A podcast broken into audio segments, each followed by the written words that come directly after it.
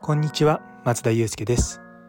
妊娠や出産に関わる麻酔産科麻酔を専門にする麻酔会をやっています。さて本日のお題は音声配信100日連続放送して得たものということについてお話しさせていただきたいと思います。皆さんもご存知の通りこの麻酔科医の思考回路っていうタイトルでの放送は昨年の11月26日から毎朝ずっとこう配信してるんですね。最初のうちは私のその学会の活動とかを中心に話してたんですけれどもまあなかなかですねやっぱ専門的なので やっぱりこ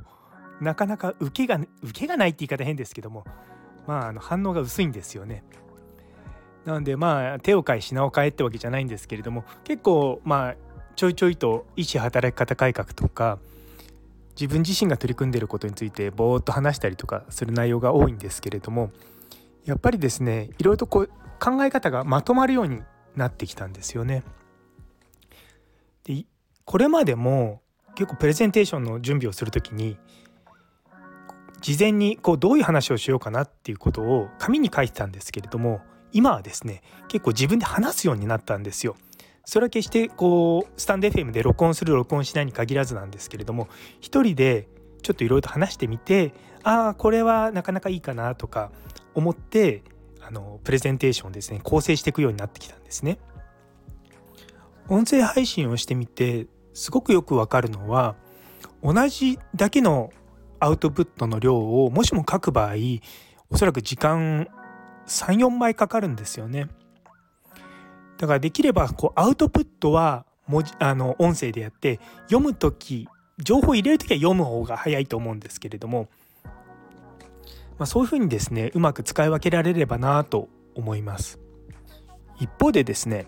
私の、まあ、おそらく最初の頃の放送を聞き直してもらえると分かるんですけれども結構一文一文が長かったんですよ。今は結構意図的に文章をこうプチップチッって切るようにしてるんですね。例えば前の話し方だとおそらくこういう風になると思うんですよ。ずっとこう喋ってて「が」でまたずっとつなげて「出会って」みたいな感じでずっとこう文章がつながってっちゃうんですよ。それっておおそらくなんですけれども考えてる時と同じなんですよね。ただその調子でずっと話されてると聞いてる方はどこで文章を切ればいいのかって分かんないじゃないですか。なので結構ですねそこは意図的に文章をプチプチって切るように話すようにしました。でこれは決してスタンド FM の放送だけじゃなくて普段の日常での会話も結構止まったりもそうですし切ったりするようにしたんですね。やっぱりこう人とこう対話をしてる中で文章が途切れないとずっとまあ僕のターンになっちゃうんですよ。でもやっぱこうスタンド FM もそうですしこう、まあ、ボイシーとかそういった音声配信っていうのは、まあ、その場にはいないですけれどもそこにこう人がいるような形で話さなきゃいけないんですね。やっぱりこう普段こ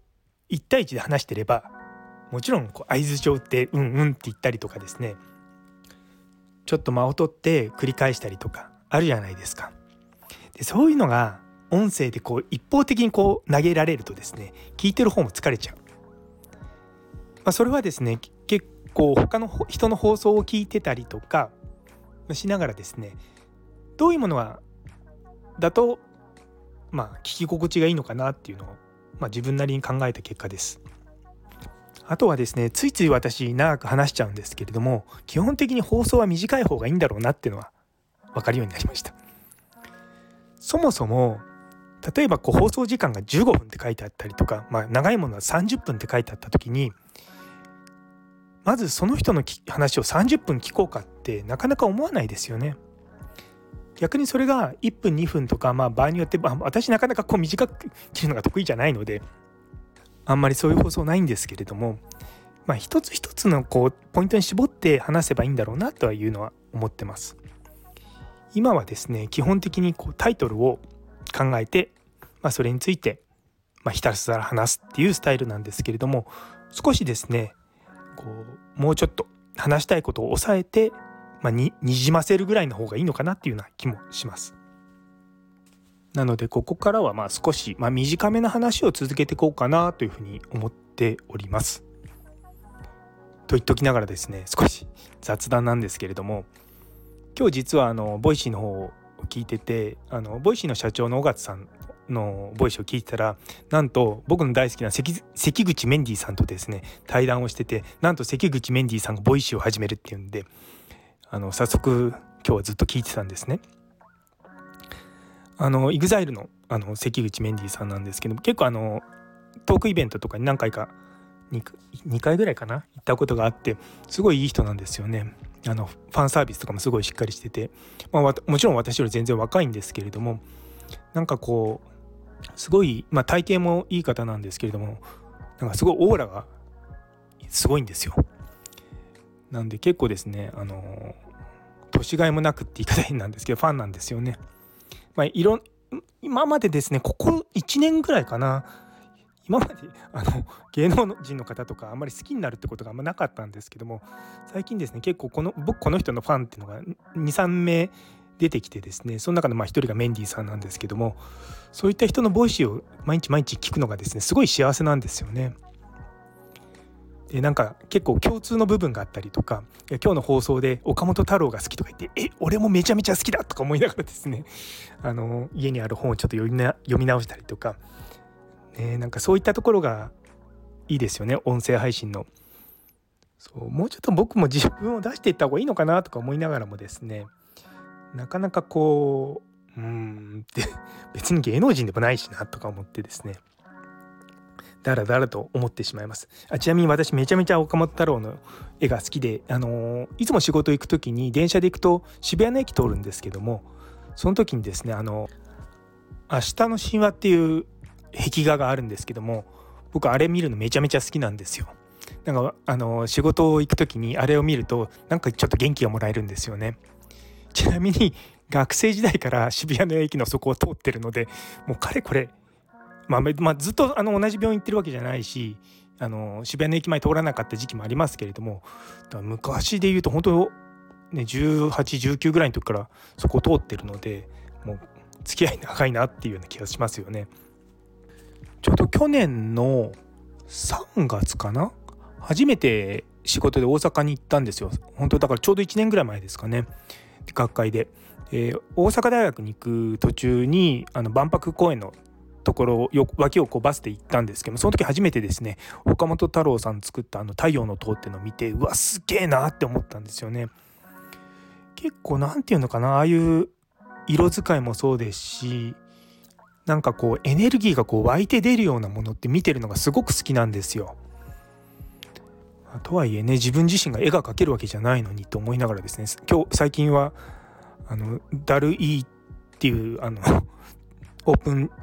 AI の 絵を描くツールを使ってですねあの絵を作ったりとかしてました